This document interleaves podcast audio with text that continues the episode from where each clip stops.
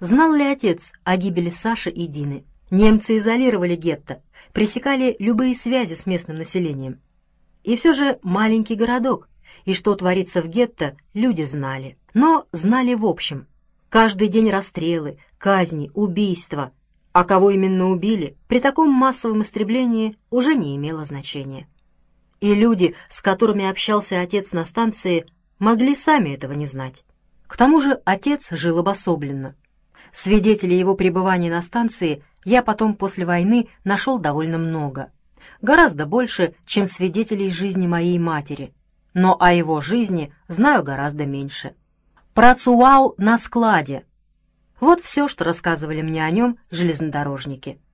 Он работал и жил на складе, выдавал части и ни с кем вне работы не общался. И все же, я думаю, отец знал о гибели своих детей. Дядя Гриша вряд ли скрыл бы от него этот факт. Это было не в его характере. С дядей Гришей отец имел контакт через связного Андрея Сташенко, старшего сына Афанасия Прокопьевича. Андрей, жена его Ксана, дочь Мария и сын Костя жили в железнодорожном поселке, работали в депо и снабжали партизан Сидорова информацией о положении на станции, о проходящих эшелонах и прочем, что необходимо знать нашему командованию, и получали от Сидорова задания для моего отца. Замысел изменился. Для покупки оружия не оставалось времени. Акция может быть в любой день. И не будет ли она последней? Поляна в лесу вместит и три, и четыре тысячи человек. В других местах справлялись за один прием с десятками тысяч. Покупать оружие не было времени. Оружие надо было захватить. Хранить оружие в пакгаузах немцы не имели права. Железнодорожная станция — объект воздушных налетов. Как, впрочем, и мы, они обязаны были разгружать эшелоны где-нибудь на разъездах и полустанках. Но порядок порядком, а война войной. Война сама по себе — большой беспорядок в человеческой жизни. Эшелоны разгружались на товарном дворе. Вагоны стояли на путях, оружие лежало в пакгаузах по несколько дней, а то и недель. Но станция охранялась специальными частями, была окружена вышками с пулеметами, все подъезды перекрыты. Налет на станцию невозможен. Возможно, оказалась другая операция. На станцию прибыли тылы какой-то пехотной дивизии, и хозяйство начальника боепитания разместилось не на товарном дворе, а в одном из деповских складов. Отцово казенное имущество повыкидывали, отгородились и устроили склад-мастерские. Распаковывали ящики, проверяли оружие, не побилось ли, не сдвинулись ли мушки. Фабричную смазку меняли на обычную. Прочищали каналы стволов. Неподалеку в лощине устроили даже небольшой полигон, пристреливали оружие.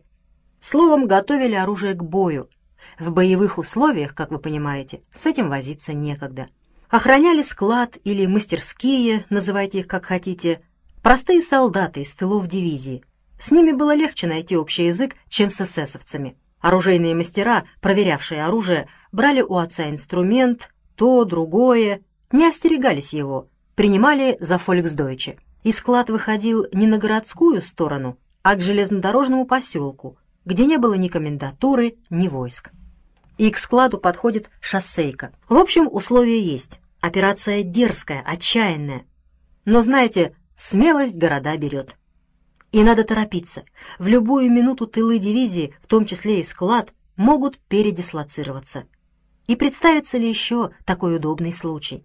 Начальник мастерских, писаря, кладовщики, оружейные мастера жили на частных квартирах. На ночь оставалась только охрана, шесть человек. Караульный начальник — седьмой. Караульное помещение на втором этаже в служебных кабинетах. Шоферы, приезжающие за оружием, ночевали в поселке, их машины стояли возле склада. Тут и был наружный пост охраны. Второй пост внутренний в коридоре, перед дверьми склада. Смена караула каждые четыре часа. Я вам скажу, задумано было великолепно. Вы бывали когда-нибудь в большом паровозном депо? Нет. Но хоть снаружи проезжая, видели? Большие здания со стойлами для паровозов, поворотные круги. Депо — это крупное предприятие, на большой территории, с многочисленным персоналом. Прибывают паровозы, отбывают, меняются бригады. И не так уж сложно провести туда пять человек, одетых как ремонтники, тем более, когда заведующий складом свой человек. И они прошли по одному, по два, и под спецовкой у них были ножи, пистолеты, и отец их укрыл на складе. А еще двое, чтобы снять наружного часового, спрятались в доме Андрея Сташенко. Дом был неподалеку. Повторяю, и вы сами в этом убедитесь, операция была прекрасно задумана, тщательно разработана, и первая ее половина успешно осуществлена. Вооруженные люди проникли в депо и были готовы к налету. Но, как вы знаете, всего не предусмотришь, никто не гарантирован от случайностей. Являются два полицая, приказывают отцу следовать за ними. «Куда?» «В комендатуру». «Зачем?» «Там тебе скажут, зачем». Впрочем, отец знал, зачем. Его часто туда таскали. Для него это была не новость, но он никак не ожидал, что именно сегодня. Представляете положение? Отца уводят, и неизвестно, когда он вернется и вернется ли. А в складе остаются запертыми Гриша и его люди, и если их обнаружат, перебьют всех до единого. Отец пытается отговориться, надо выдать запасные части второй смене. Невозможно закрыть склад. Нельзя ли перенести явку на завтра? Говорит громко, чтобы слышал Гриша. Но полицаи ничего не желают знать. Приказано доставить Ивановского в комендатуру и весь разговор. Что будешь делать? Отец запер склад и ушел, а Гриша со своими людьми остался. Обстоятельства изменились к худшему, но счастье было все-таки на их стороне. Около полуночи отец вернулся. Немецко-фашистская система безопасности сложная. Гестапо, СС, СД, разного вида полиции и армейские разведки и контрразведки. Когда приходили новые армейские части, то их службы безопасности начинали все сначала. И прежде всего выяснение личности лиц смешанного происхождения, в том числе, значит, и моего отца. И были, конечно, сволочи, писавшие доносы, будто отец не лицо смешанного происхождения, а чистокровный еврей. И каждый такой донос разбирался. Что-то в этом роде было и на этот раз. Тем более в город прибыло какое-то высокое начальство, а с ним новая гестапо или СД, черт их разберет. И отца продержали весь вечер, допрашивали и в конце концов отпустили. Но отец потребовал, чтобы полицейские проводили его обратно. В городе уже действовал комендантский час. И полицейские проводили отца до самого депо. Их видели патрули в городе и охранники на станции, и при полицейских отец отпер ворота склада, вошел и запер изнутри. Все в порядке. Гриша и его люди на месте. В 12 часов караул сменился, сменился и караульный в коридоре. В этот коридор из отцовского склада была дверь. Отец пользовался ею, чтобы проходить в служебные помещения. Расчет был на то, что часовой зайдет к нему. Они заходили часто. На складе было уютнее, чем в пустом, длинном, мрачном коридоре. Часовые болтали с отцом, дверь в коридор была открыта, они видели свой пост. А видеть свой пост все равно, что стоять на нем.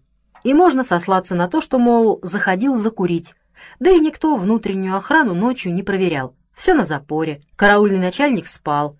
Он даже не разводил караула. Они сами вставали. Или их будили те, кто кончал дежурство.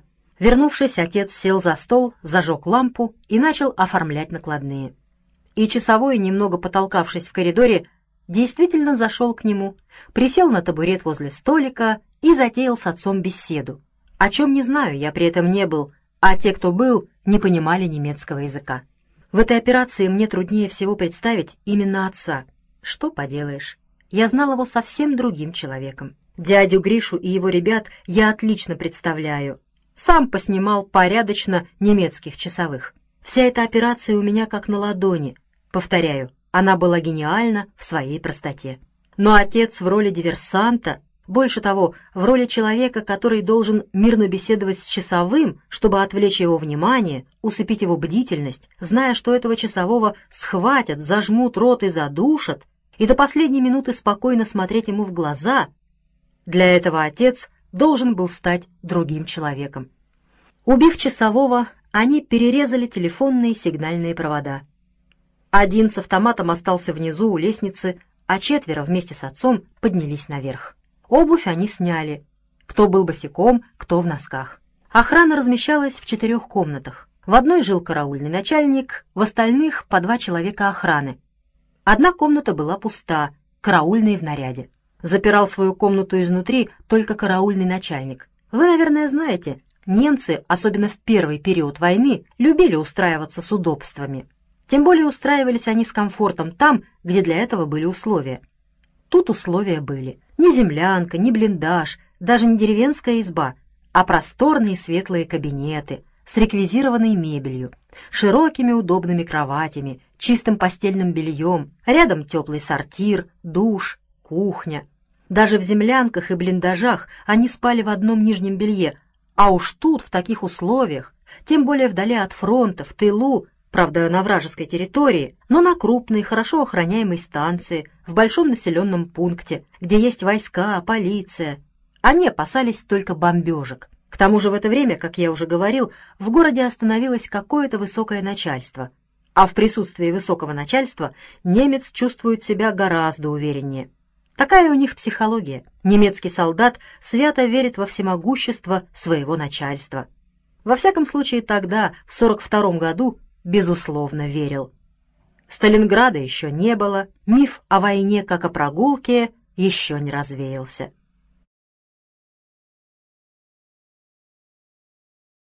В общем, ребята взяли немцев спящими. Закололи в постелях. Те и не пикнули. Когда с караулом было покончено, отец постучал к караульному начальнику. «Ганс, открой!»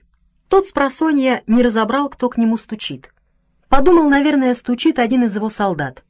Встал с постели и открыл дверь. Тут же дядя Гриша заколол его ударом ножа. Затем, как было условлено, они чуть отогнули на окне маскировочную штору и по этому сигналу спрятавшиеся у Андрея Сташенко партизаны сняли наружного часового тоже без единого выстрела. Спустились вниз, открыли двери склада. Они были на простой задвижке с накинутой пломбой. Открыли изнутри ворота на площадь. Машины стояли подогнанные вплотную, еще днем заправленные и готовые в путь. Евсей Кузнецов и второй шофер, парень из Сосницы, соединили зажигание напрямую. Погрузили в машины ящики с автоматами, винтовками, патронами, гранатами.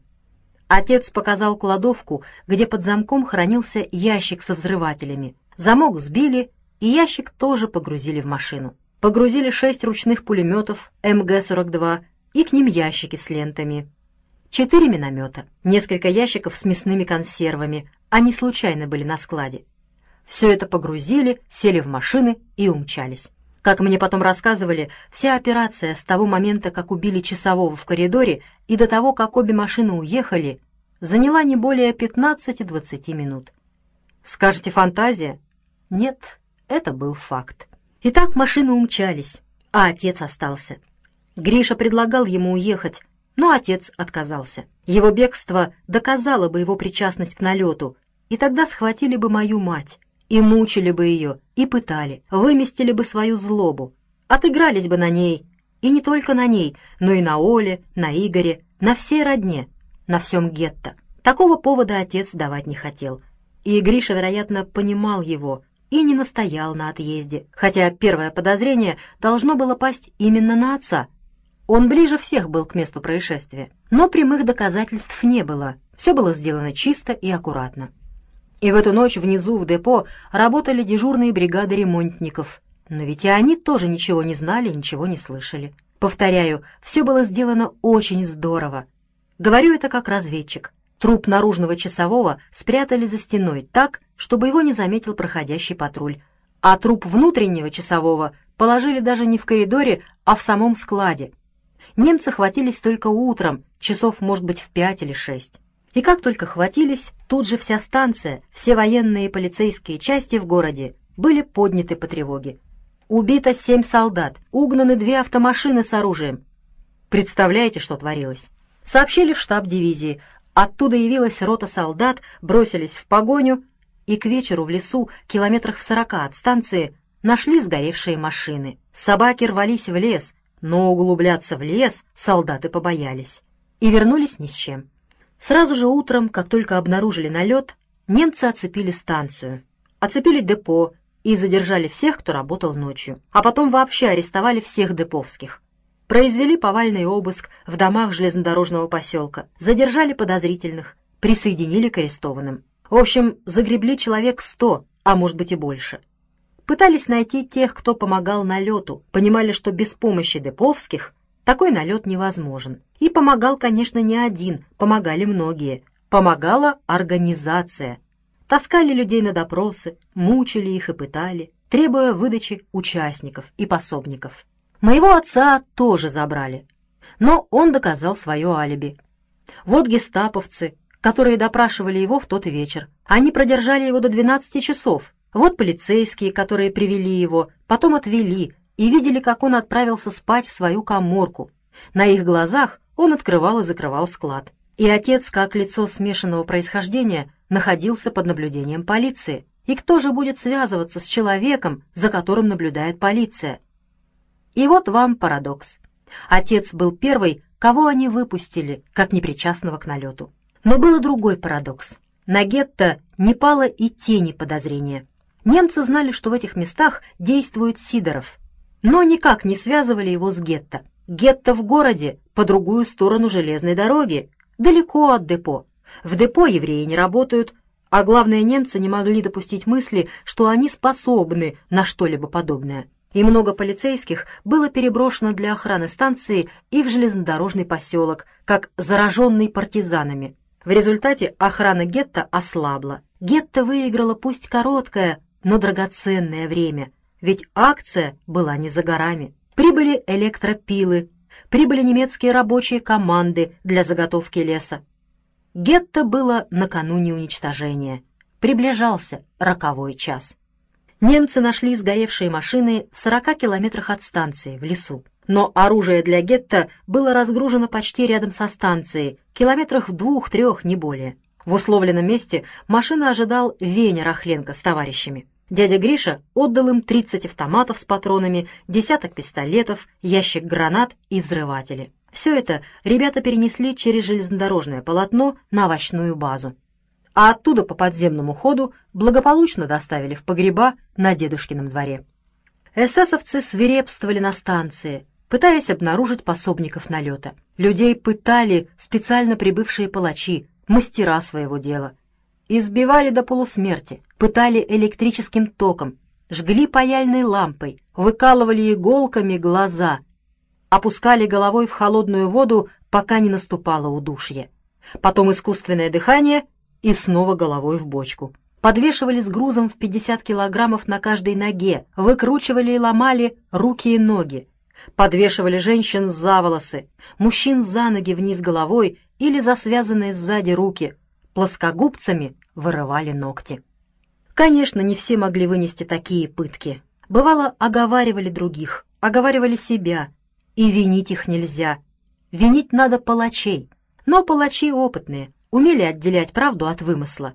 Им не нужны были липовые признания. Им надо найти подлинных участников налета. Оговоры и самооговоры только запутывали, затемняли дело. И несчастных людей, возводивших напраслину на себя и на других, чтобы избавиться от мучений, мучили за это еще больше.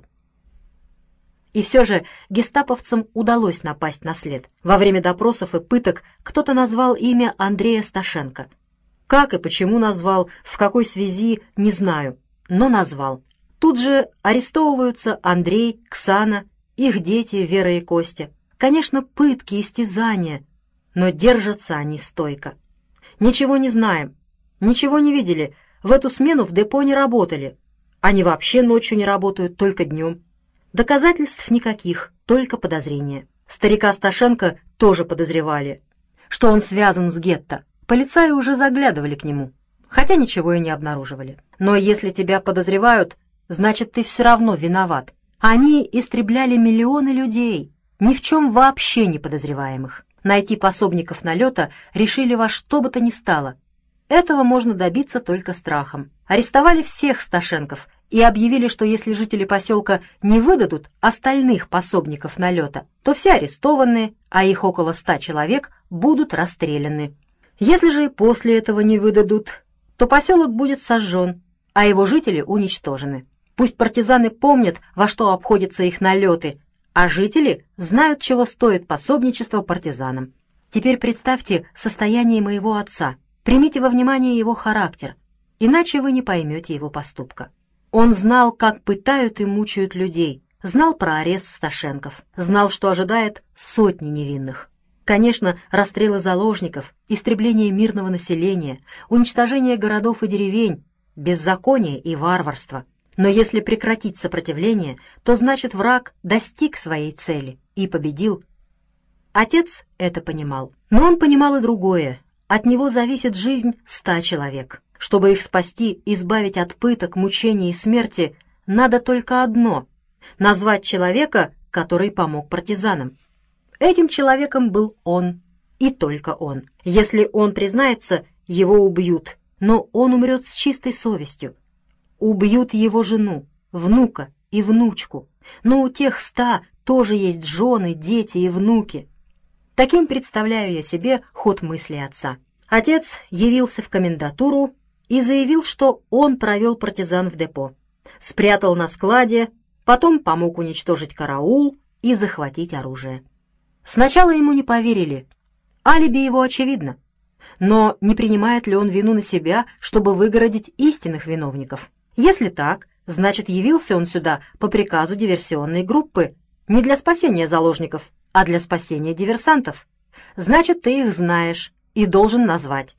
Что они делали с отцом? Боже мой, что они делали с ним, привязанным к столу в камере пыток?